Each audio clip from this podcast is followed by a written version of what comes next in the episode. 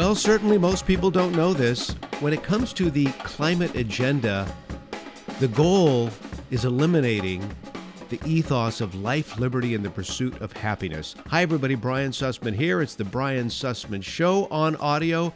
Thank you for listening on whatever platform you may be listening. What we're doing now is essentially simulcasting. I like the word. We'll use it. Simulcasting my new video podcast, which is available at YouTube and Rumble. Just look for Brian Sussman Show. This is episode three from the video series. It's exposing the war on life, liberty, and property. Why am I so interested in this? Well, as many of you know, my books have all been written about Marxism. I know, I know, I know a lot's there about the climate agenda, but at the end of the day, the goal of that agenda is to eliminate, destroy the ethos of life, liberty, and the pursuit of happiness. So with that in mind, let me take you right now to the audio from the video show. And thanks for listening.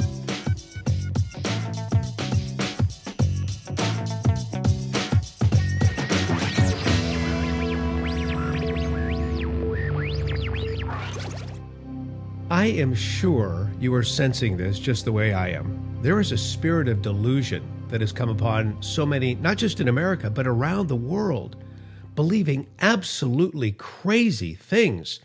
And some of those crazy things are philosophical and political, and that's what really scares me the most. Hi, everybody. Brian Sussman here. It's the Brian Sussman Show. I'm in the man cave. This is episode three. I'm really glad you're here. Please give me a like. Make sure you give me a share. And also, if you can subscribe on YouTube, that would be excellent as well. Now, let's talk about this spirit of delusion. In just a moment, I'm going to introduce you to somebody. This is from an interview I conducted a while back at an Earth Day rally. This gentleman, seemingly nice guy. If he was your next door neighbor, he'd probably be a great neighbor. But he has bought into this philosophy, this political philosophy that I'm about to discuss, like so many have. But it really shouldn't surprise us. Because in the United States of America, we've had indoctrination now for decades, K through twelve, pushing this particular philosophy, very subtly, but pushing it nonetheless. And then, of course, in our colleges, even our private Christian colleges, a lot of this philosophy gets shoved down the throats of the students as well, and they become indoctrinated.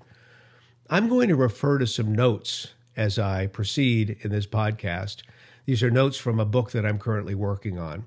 And I want to speak about two philosophers. The first you have certainly heard of, and the second, perhaps not. The first philosopher said this as I look at my screen: communism is the riddle of history solved, and it knows itself to be this solution. The second philosopher gave birth to the motto, life, liberty, and the pursuit of happiness. Actually, he said it was life, liberty, and property. But the founders of this country adapted that and called it the pursuit of happiness. But it's all the same, because doesn't your property bring you happiness? Whether it's that really nice shirt that you purchased, or maybe it's the used car that you have, or maybe you own a house, that gives us happiness. And the founders of this country knew that. So our first philosopher is obviously Karl Marx, the father of socialism, communism, same thing, and collectivism at large. The second is John Locke. John Locke was a British philosopher. John Locke was the inspiration for the founders. He was the guy that came up with this whole idea of life, liberty, the pursuit of happiness, government for the people, of the people, by the people. He was essentially the brains behind the foundation of America. Now, let me introduce you to that gentleman I spoke of just a moment ago. It's interesting. I did this interview at an Earth Day rally, as I mentioned. He is a total believer in Marx doctrine. Where he learned it, I have no idea, but he was a great spokesman. What was interesting, in the background of this particular video, you'll see a little sign that says, greenwashing is brainwashing. He didn't know that someone had placed this behind him when I was conducting the interview. But nonetheless, uh, it's a little bit of irony. Here's the interview. Um, let's get off our capitalist consumer nature. Uh, we're addicted to buying things. We have to just take care of our own, be in community, uh, celebrate community, celebrate our families and our lives at home. Uh, traveling and buying new things, that's actually part of the problem. That is the problem. I think it's safe to say that that guy has a problem with personal property. Obviously, he was influenced by Karl Marx, big time. Let me tell you a little bit about Marx. He was born in Germany, lived for sixty-five years, born in the year eighteen eighteen. He conceived the philosophy that he originally dubbed organized collectivism. Collectivism is exactly what the guy at the Earth Day Festival was describing when he was talking about community and family. Collectivism is the opposite of individualism. It's at the very, very center of Marxism at large and is the complete antithesis of life, liberty, and the pursuit of happiness, which allows for rugged individualism. It needs to be noted that collectivism would also become socialism and communism. Marx used those terms interchangeably. But at the heart of it all, at the very heart of this doctrine of communism, was something called the laws of matter. Let me explain this because it's very, very important, and it allows us to understand why there are certain people in this world who feel that they have the right to rule us all. There are three laws of matter, and I'm going to summarize them very briefly. I've done this in all of my books, including the book I'm currently working on, because this is at the very center of the delusion that's taking place in the world today. And it's at the very center of this mentality that we the people, we the people, cannot manage this country any longer, and we need an authoritarian government to do the work for us. So again, summarizing the laws of matter, something like this. Love, passion, value, and feelings are not composed of matter and are therefore imaginary. Belief in God is pure fantasy. Even consciousness is simply the result of material interactions within the human brain. The human race is naturally inclined toward destructive purposes and incapable of peace without intervention from those born with a leap of intelligence above and beyond the masses. And those superior beings with the leap have a responsibility to collectively rule over those with inferior intellect. Otherwise, the lesser-minded will destroy the planet and kill one another. Thus, power must rest in the hands of a very few, assuring that the working class is kept content and compliant. Progressive laws, regulations, and ethics and ethos must be promoted and must be enforced. Now again, just to be forthright, you heard my summary of Marx's laws of matter. I wrote about it extensively in my book, Climategate. In the first chapter, which is called Foundation of Fraud, I touched on it again in the book Eco Tyranny, and I'm also writing about it extensively for the new book that I'm working on. In the meantime, it's the law of transformation that scares me the most, because the elites of this world, particularly in the United States of America, truly believe that some people have been born with a better brain than others. And as a result of this better brain, they have so, some sort of metaphysical responsibility to rule over, to dominate those with the lesser brains. Because left to their own devices, those with the lesser brains will kill one another and destroy the planet. This is at the very heart of the climate change agenda. You just really need to understand that.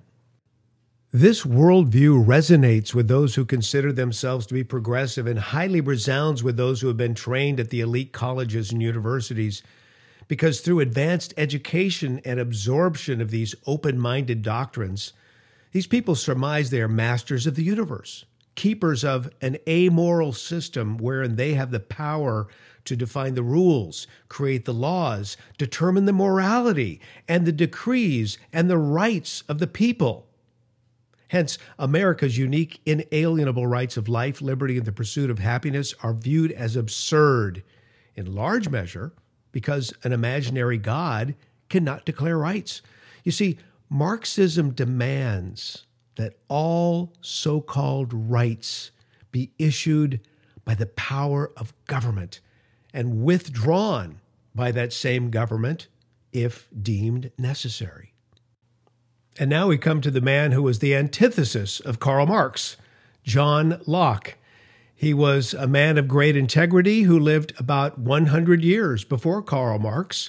The founders of the United States of America drew on Locke's philosophies greatly in creating not just the Declaration of Independence, but also the Constitution of the United States of America. Locke was a physician, he was a government official, he was an educator, he was also a wonderful theologian. By all accounts, he was an absolute gentleman, and no one throughout history had anything bad to say about this guy. In the run-up to drafting the Constitution and, of course, the Declaration of Independence, Locke was quoted regularly by the founders. And this is very important to note because, again, everything that Locke had to say, everything that the founders stood for in terms of their political philosophy, is completely opposed to Marxism today. Locke's signature developments were that of natural law, natural rights, and its byproduct, liberty. Natural law, sometimes referred to as the law of nature. This was well understood in Locke's time, but no one had applied it to the system of representative government that Locke was developing. Quite simply, natural law holds that our Creator has divinely placed within all of our hearts the knowledge of right and wrong, good and evil, truth and a lie. It's a universal code of ethics that's succinctly expressed in the Bible's Ten Commandments. Locke believed that these basic laws of nature should be protected from government interference and encouraged by the people. Now, in addition to natural law, Locke espoused natural rights. He identified men and women as the workmanship of God, from whom they received three distinct rights: life, liberty, and the pursuit of happiness, which is derived from property ownership. And Locke insisted the only legitimate end to government was the defense of these natural rights and these natural laws. You have to keep in mind how unique this was and really still is. Prior to the founding of the United States of America, all nations had been ruled by monarchies and oligarchies or dictators or military leaders. Locke's theories implied a nation's laws were congruent with the moral construct of natural law and natural rights, and they should be protected by a constitution, a superior constitution, which would allow for a limited government elected by the people, complete with the distinct separation of powers. No king, no queen, no authoritarian leader. Guess what? It was unique then, and it remains unique to this day. Now we have to unpack one more thing: liberty. Everyone portends to be a champion of liberty. Socialists, communists, this, that, and the otherists, they all say they're for liberty, but we must define the terms. Both liberty and the pursuit of happiness do not translate into doing your own thing. The contentment spoken of by Locke is derived from living within the bounds of natural law and finding joy in the natural rights, in particular, rights of happiness associated with property ownership. I'll say it another way.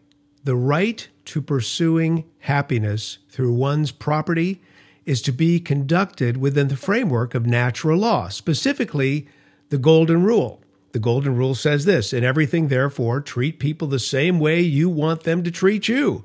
For this is the law, and this is the prophets. Locke and the founders were not espousing a system of greed. No, they were espousing a system of benevolence. Ideally, it would be a system that would benefit not just the people of the United States of America, but also benefit the world. Now, let me reveal a great contrast. I'm quoting directly from the Communist U S A website, which defines liberty through a Marxist lens. Communists, on the other hand, see individuals in the context of their role in the economy, as long as property gives one person the right to control and subordinate another, real freedom isn't possible. So, we say that freedom requires abolishing class differences altogether. No more wage workers, no more shareholders, just people working in a society based on collective democratic control of resources. You know what's frightening about that? And it is frightening. Socialists and communists, once they take power, once they gain the reins, they start to level the playing field. Oh, they employ equity. Oh, they employ justice with a wicked hand. And those who don't fall in line, those who refuse to be re-educated, those who refuse to play by their rules, could find themselves in great peril. And history proves that that is usually the sad and tragic case. Life, liberty, and the pursuit of happiness. To the Marxist, the life of an individual is not unique, just a fragment of the ever-multiplying collective mass, a random cosmic Darwinian accident. Liberty is unattainable. It's sentiment. Left to their own devices, the Marxist believes the human masses are wholly incapable of coexistence without formidable government control and regulation. And the pursuit of happiness through property ownership? Absolutely preposterous. And that brings us to the climate agenda. They're using the environment as an effective weapon to justify their prejudice for life, liberty, and the pursuit of happiness, which is found through the ownership of private property. John Locke's assertion was this: every man has a property in his own person. A great delusion has come upon the face of America and upon the world at large through media manipulation, educational indoctrination, and fear tactics, the likes of which I talked about in the past episode. But in the meantime, I stand firm and I stand hopeful that there will be a great revival of spirit in this country, not just the spirit of seventy-six, but a spirit from on high that will take the blinders off those who find themselves in delusion. God bless the United States of America, and God bless you, my friend. Thanks for watching. Please share. Please subscribe. Appreciate you. Look forward to our next get-together here from the Man Cave.